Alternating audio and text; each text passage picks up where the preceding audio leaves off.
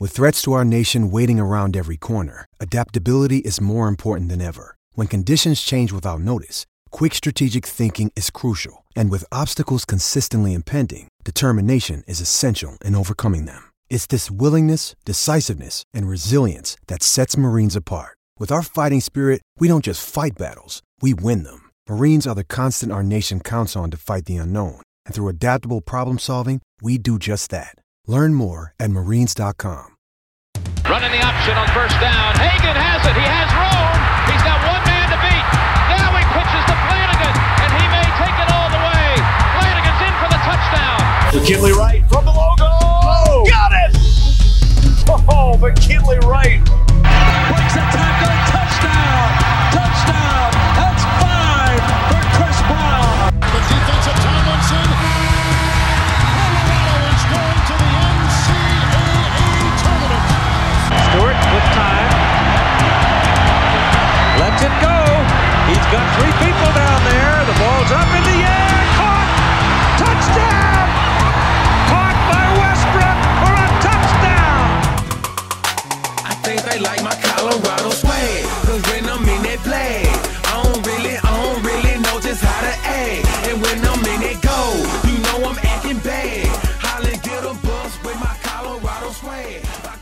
Welcome into the DNVR Buffs podcast presented by the Colorado XOs.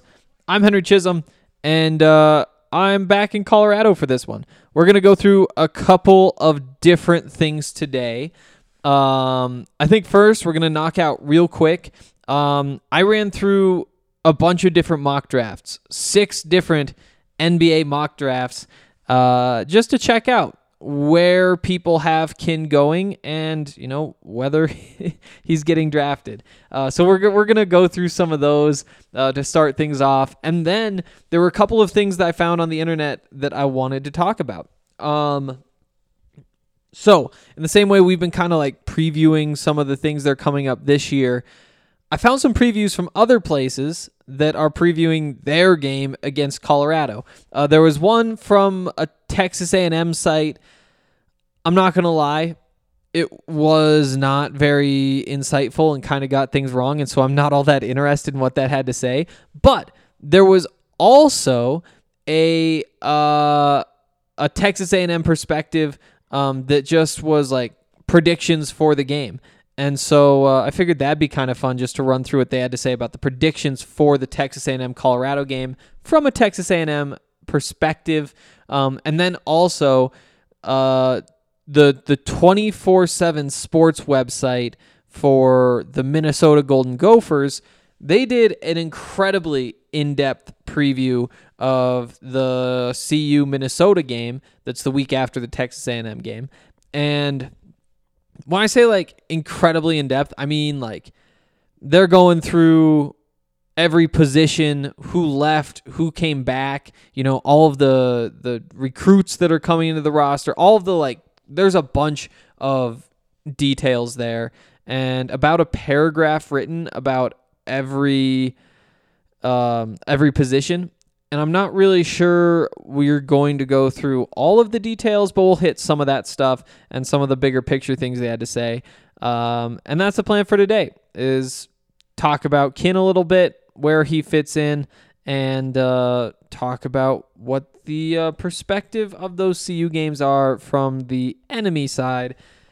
It's gonna be fun. Um, before we get into all that, though, real quick, want to remind you guys about the Colorado XOs, the presenting sponsor of this podcast.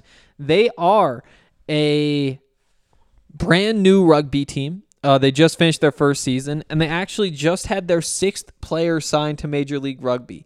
So uh, the way it works is like they work at the same training facility as the U.S. national team, which I think the men's and women's teams both just left for the Olympics.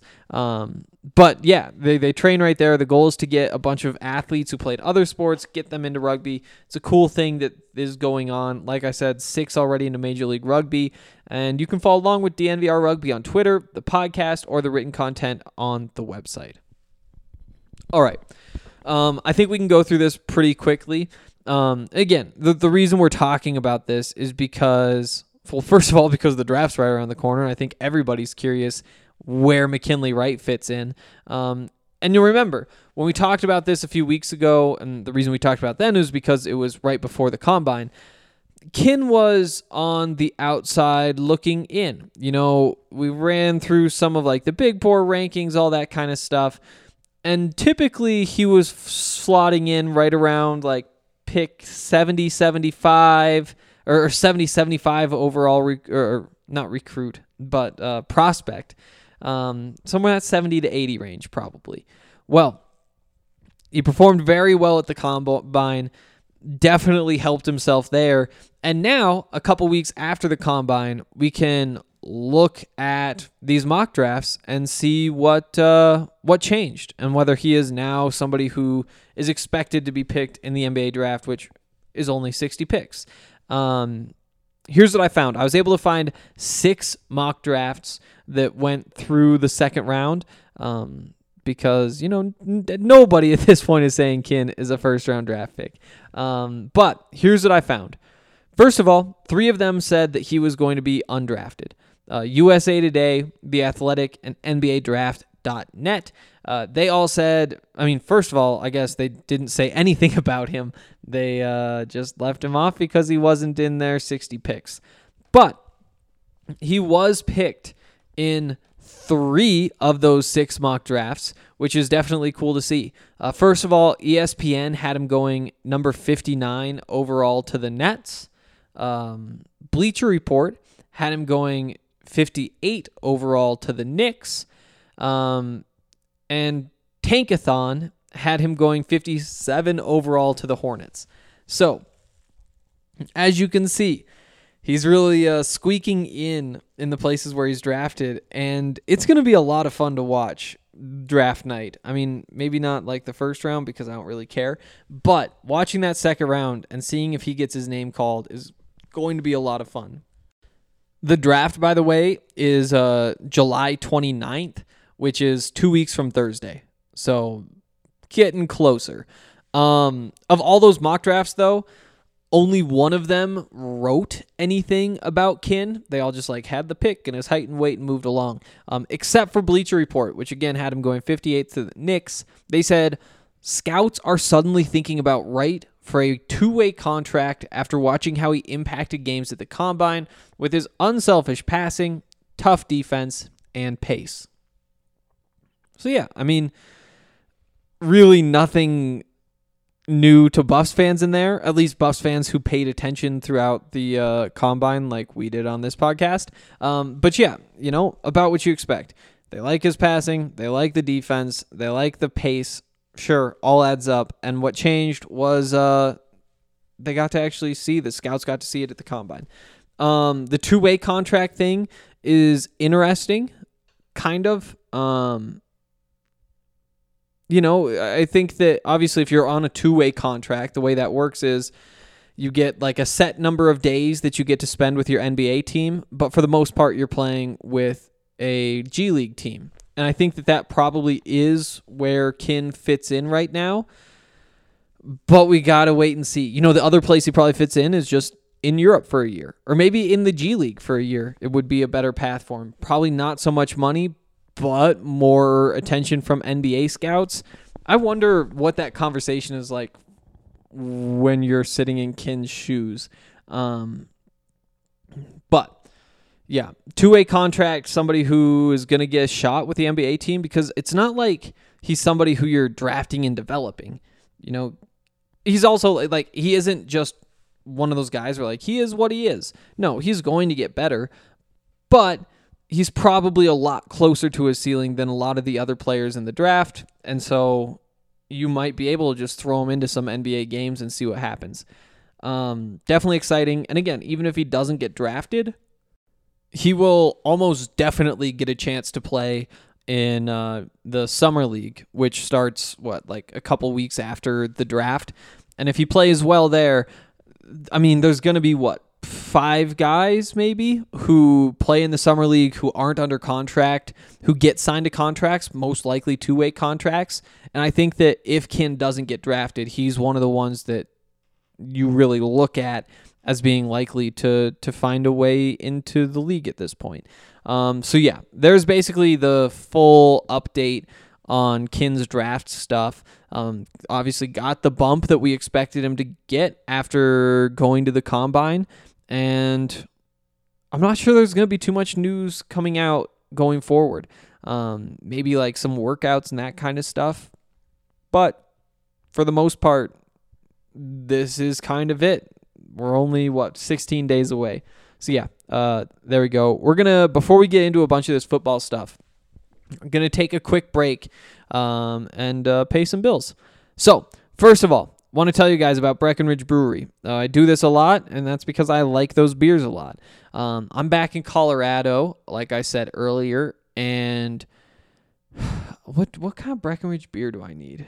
Again, I feel like in the summer, nine times out of ten, it's Strawberry Sky or just the seltzers.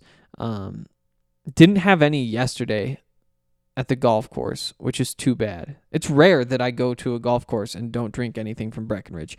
Um, but yeah, uh, definitely really good beers, really good seltzers. I've t- told you about all of them. Um, you know, the seltzers are, I think, my favorite seltzers at this point. Um, the the honeydew is good.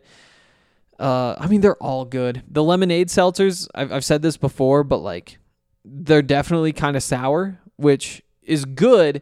But if you're in a situation where you're like on the river and drinking a lot of seltzers and trying to put them down quickly, maybe not the go-to, or at least not my go-to. They're better for just like, uh, I'm gonna have I'm gonna have a nice drink. I'm gonna sip it.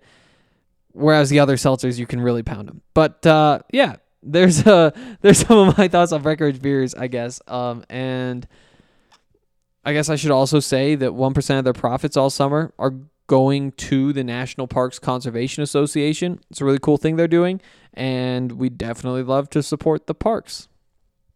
Also, DraftKings Sportsbook. Um, I really missed DraftKings while I was away. Um, I did. I, did I make money last night? I don't think I made money. I had. I I hit on Trevor winning his first round matchup in the home run derby, um, and that was like I think it was plus one sixty maybe. Uh, so it pays for a little bit extra. Um, but what else did I get? Oh, I'm not sure if there was a 520 foot home run. I guess I could probably check my account and see if there's money there. Um, but I think I hit on two or three of the six bets. One was plus 160. So, eh, decent night. Not too notable one way or the other. Um, but it's just so much fun. And the home run derby was absolutely a great time to uh, be on the DraftKings app. If you missed out, though, don't worry. There's a whole bunch of other stuff on the way. Obviously, football's right around the corner. We've still got baseball. There's a little bit of basketball left. I uh, I was going to bet on Milwaukee to win the the last game, the game three of that final series. They're down two zip and going home. And then I decided instead of that, I'd take them to win the series in seven games and see if I can make a lot of money. And they won that game. Are they? They might be playing tonight. They must be playing tonight. I haven't heard anything about it, but sometimes I don't pay enough attention. Um, but yeah, uh, that's fun to bet on, and football's around the corner. I can't wait for football. Uh, they have an awesome promo going right now where you can bet on the basketball team of your choice to win their next game. Um, either of the two teams that's still in contention. If you're a new user, you can bet one dollar, and if you win, you get one hundred and fifty dollars in free credits. It's a great deal. Um, either the what the the Hawks, not the Hawks, the Bucks or the Suns. And if they win the next game, that's obviously 150 to 1 odds. It's a great time to get in. And if you're not on the DraftKings Sportsbook app yet, um, yeah, download the top rated DraftKings Sportsbook app now. Use the promo code DNVR when you sign up and turn $1 into $150 in free credits. Bet on the basketball team of your choice to win their next game, and if they do, you will claim $150 in free credits. That's promo code DNVR for a limited time, only at DraftKings Sportsbook. Must be 21 or older, Colorado only, new customers only, restrictions apply. See DraftKings.com slash sportsbook for details. Gambling problem? Call 1-800-522-4700. All right, uh, these football previews. Um, let's knock out this Texas A&M one first. So this comes from the the Texas A&M SI Maven website. So complicated. um, but they had uh, three of their writers put in predictions for this game. They called it like the way too early prediction series or whatever. And uh, the first one from Matt Galatzan, the managing editor and publisher, he says the Buffaloes really struggled in their Alamo Bowl loss to Texas to, to the Texas Longhorns last season, though it was not entirely indicative of their overall talent. Moreover, the trip to Denver, thanks in part to the elevation, will be a difficult one for the Aggies. That said, Jimbo Fisher's team will be the most talented team on the field here. Aggies win going away after a tough first half of play, moving to 2 0 on the year. And his score prediction 41 24 Texas A&M. Cole Thompson, a columnist slash editor, says this is going to be a telling game under center. The Buffaloes are returning nine starters and 10 total players with starts in 2020. Uh, must mean on the defense. The defense will be a year older, looking to allow less than 400 yards of offense on the day.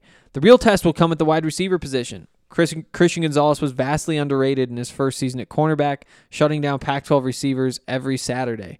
A&M will need to see if Chase Lane, Desmond Demas, Caleb Chapman, or another name can become the leading target. The Aggies win, but not as high as fans want. Neutral sites and A&M go together like peanut butter and vinegar. Get you by, but it'll never go down easy. He has uh, Texas A&M winning 31 to 17. Uh, final prediction comes from Tim Ham, a staff writer. He says the biggest question mark for the Buffaloes in 2021 is at quarterback. Sam Noyer's transferred to Oregon State, and it looks like the signal calling duties may fall on freshman Brendon Lewis, who led the team to three touchdowns in the Alamo Bowl. Tennessee transfer JT Shrout will be in the mix at quarterback and will add some experience in the room. The game is technically a neutral site, but proximity to the Colorado campus should still make it feel like a road game. Questions on offense for the Buffs and the experience of the Aggies defense should make this one tilt toward A&M or toward an A&M road win. Texas A&M 30, Colorado 13. Yeah, I mean I can't really blame any of these guys. And to be honest, like when I make my prediction, it's going to be somewhere in that two touchdown range. What were these? 30 13, that's a 17 point win. 31 17, that's a 14 point win. And 41 24, it's a 17 point win again. So 17 17 14. I'm going to be right there around 14 probably. But like I said a couple weeks ago, I do see a path to Colorado winning this game.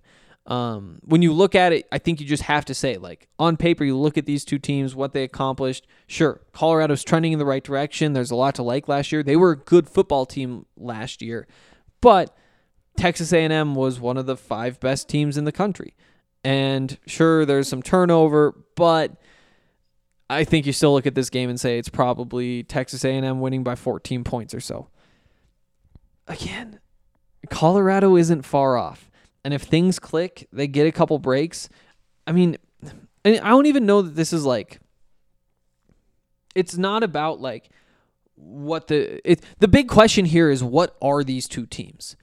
And I could see Colorado being a better team than people give them credit for next year. And I I I mean I think that is the case. How much better though is the real question then I guess. So yeah, can they go out there and shut down what? You've got the the two running backs and the tight end that you really worry about on their offense. You've got the pass rusher and i mean just just like a generally stout defense more than anything. Can you pull a couple touchdowns out make some splash plays and then keep those guys on offense quiet? I think that that's very much in the cards. Or you know after watching that texas game do they just kind of get pushed around a little bit yeah. Um, interesting to see their perspectives though, and we can move on to uh, this preview of the game, the Minnesota game, from the Minnesota perspective, from the twenty four seven Sports Minnesota website. Um, here's what we're gonna do. We're gonna touch on the uh, what they say about the offense and defense in their summaries and then uh, if you guys want more than that, there's plenty written about all the positions specifically. Um, we know most of that though, but again, it's more about the big things here. This offense has the makings to be pretty good this year if they get a little more out of the quarterback position. Noyer's the incumbent there, but will miss practice recovering from an offseason surgery, so the backups. Well, wait a minute. When was this? This just came out like a week ago. Yeah, July 7th. Well, okay, so not not off to a hot start as Sam Noyer is in uh, Oregon somewhere, whatever that place is called. Um, here's what they say: running back is a loaded group, including the reigning Pac-12 Offensive Player of the Year in Broussard and the return of the 2019 leading rusher Fontenot. A receiver and tight end, there are a lot of pieces to work with there, with several returning playmakers here. And lastly, the offensive line is returning four starters, but things could get interesting there if they have an injury or two. This offense matches up really well against the Gophers. Defense. Um, the rankings do not look great for Colorado's defense in 2020. None of the rankings are better than 71st here. Four of six games over 30 points allowed. Admittedly, the defense never really recovered after losing their best defender, Landman, to injury in the Utah game. So it's difficult to say if the defense would have continued to play at the same level they played at against San Diego State and Arizona. As far as S&P Plus returning production, Colorado is bringing back 9 of 11 starters and the bulk of the backups as well. Um, and then they have the bigger summary. Oh no, maybe that was that the only summary? No, there it is. It's possible that Colorado's defense is a sum of its parts greater than the whole situation. There are some legit playmakers on this defense, especially in the back eight, but in the aggregate, this defense did not statistically rank very well in many categories last year. Landman, if he returns from an Achilles injury, Wells, Gonzalez, Blackman, Lewis are all quality players, no question about it. Colorado does have some question marks along the defensive line and figuring out a couple starters at linebacker and DB. So I'm very interested in seeing how the Gopher offense lines up against the Buffs defense. Yeah, that's fair. Um, a little more critical the defensive line, and that's something we've seen. We've talked about this before when uh, oh, it was the Pro Football Focus position rankings for the Pac-12. They had the the defensive line very low as well. Honestly, I get it. Um, Terrance Lang is really exciting, but also, you know, not who you want your number one defensive lineman to be, at least based on what we've seen before. Now, if he puts the pieces together, he has the physical ability, and these are all things we've said before, then yeah, he could be kind of the star of the defensive front with Jalen Sami serving well in his role. You know, being able to just kind of clog things up in the middle. And they've got one other spot that you're rotating guys through, whether it's Na'im Rodman, whoever else. I think that Colorado fans, the reason that they're a little bit higher, the reason why I'm a little bit higher because I cover the team, is because we know that there's a bunch of guys kind of just waiting in the wings. And because there's what, like eight guys you're excited about at this position, the potential for somebody to really break out this year just feels like it's pretty high. But on paper, sure. Yeah. If you say the starting three is Lang, Rodman, Sami, I could see why that's not nearly as intimidating. And that was kind of my bigger takeaway here. Um, interesting, though, to hear that the offense fits well against the Minnesota defense. What they're probably saying is Minnesota doesn't do well stopping the run, they're higher on their DBs. Again, I, I makes sense but uh, definitely something to tuck away. And here was kind of the most interesting part, and the thing that I really wanted to talk about, um, because uh, I thought that this, first of all, is like an interesting way to put it. But the top of the story, um, they do some different things. Um, they say the level of excitement, one to ten, it's a seven. I think that that's about right. You know, I, I think that there was a world in which somebody says, oh, Colorado, they're whatever, blah blah blah blah blah. That's they're no fun. But yeah, I feel like seven is a fair rating from their perspective. Getting to go out to see a cool campus, playing a good team in a Power Five matchup, you know, it'd have to be USC or something for it to be a ten on the ra- rating system. Even though, you know, how, how I don't know, USC is USC. It, it's whatever. Um, the big one, though, and this is what I thought, what really caught my eye, um, level of concern, one to ten. Put it in an eight and a half, which is interesting. And I guess like maybe take a Texas A&M game for example. The level of concern might just be low because you're you go into that game saying, yeah, this is probably one that Colorado loses. Again, I I'm I definitely see a path to things working out, but it's one you go into and say, you know what, if you lose it, it's it's kind of whatever, and so the level of concern is kind of low. Um, so maybe that's kind of a factor um, that like the best teams aren't necessarily like a 10 level of concern um, which could also be the case though. Um, eight and a half though that's showing colorado some respect and i think that it's a fair rating. And uh, yeah i thought that that was uh, kind of interesting at least to me. Um, here's the prediction we'll go through this whole thing. I offer that up mostly give Gopher fans. We're cutting into the middle. The closest approximation of comparison to what the Gophers will match up against. Wait, who did they compare it to? Oh, compared them to Nebraska. Oh wow. Um, but yeah, uh, he said this is a winnable game for the Gophers. And if you like offense from both teams, I think you'll be highly entertained in this game. But having to play this game on the road, I think will ultimately tip the game in Colorado's favor, as I think Colorado edges the Gophers 31 and to 28. Yeah. I, again, I, sometimes I, I went into this expecting the Minnesota fans to say, uh, Minnesota's going to win this one. Like, it might be a close game uh, whatever, but the fact that he wound up choosing Colorado to win – again, it's a show of respect and also a show that we, as people who follow Colorado, are not crazy. Um, yeah, I don't know. I thought that stuff was interesting. Hopefully you did too. I think that's going to do it for today. I'll be back tomorrow and uh, I will see you then.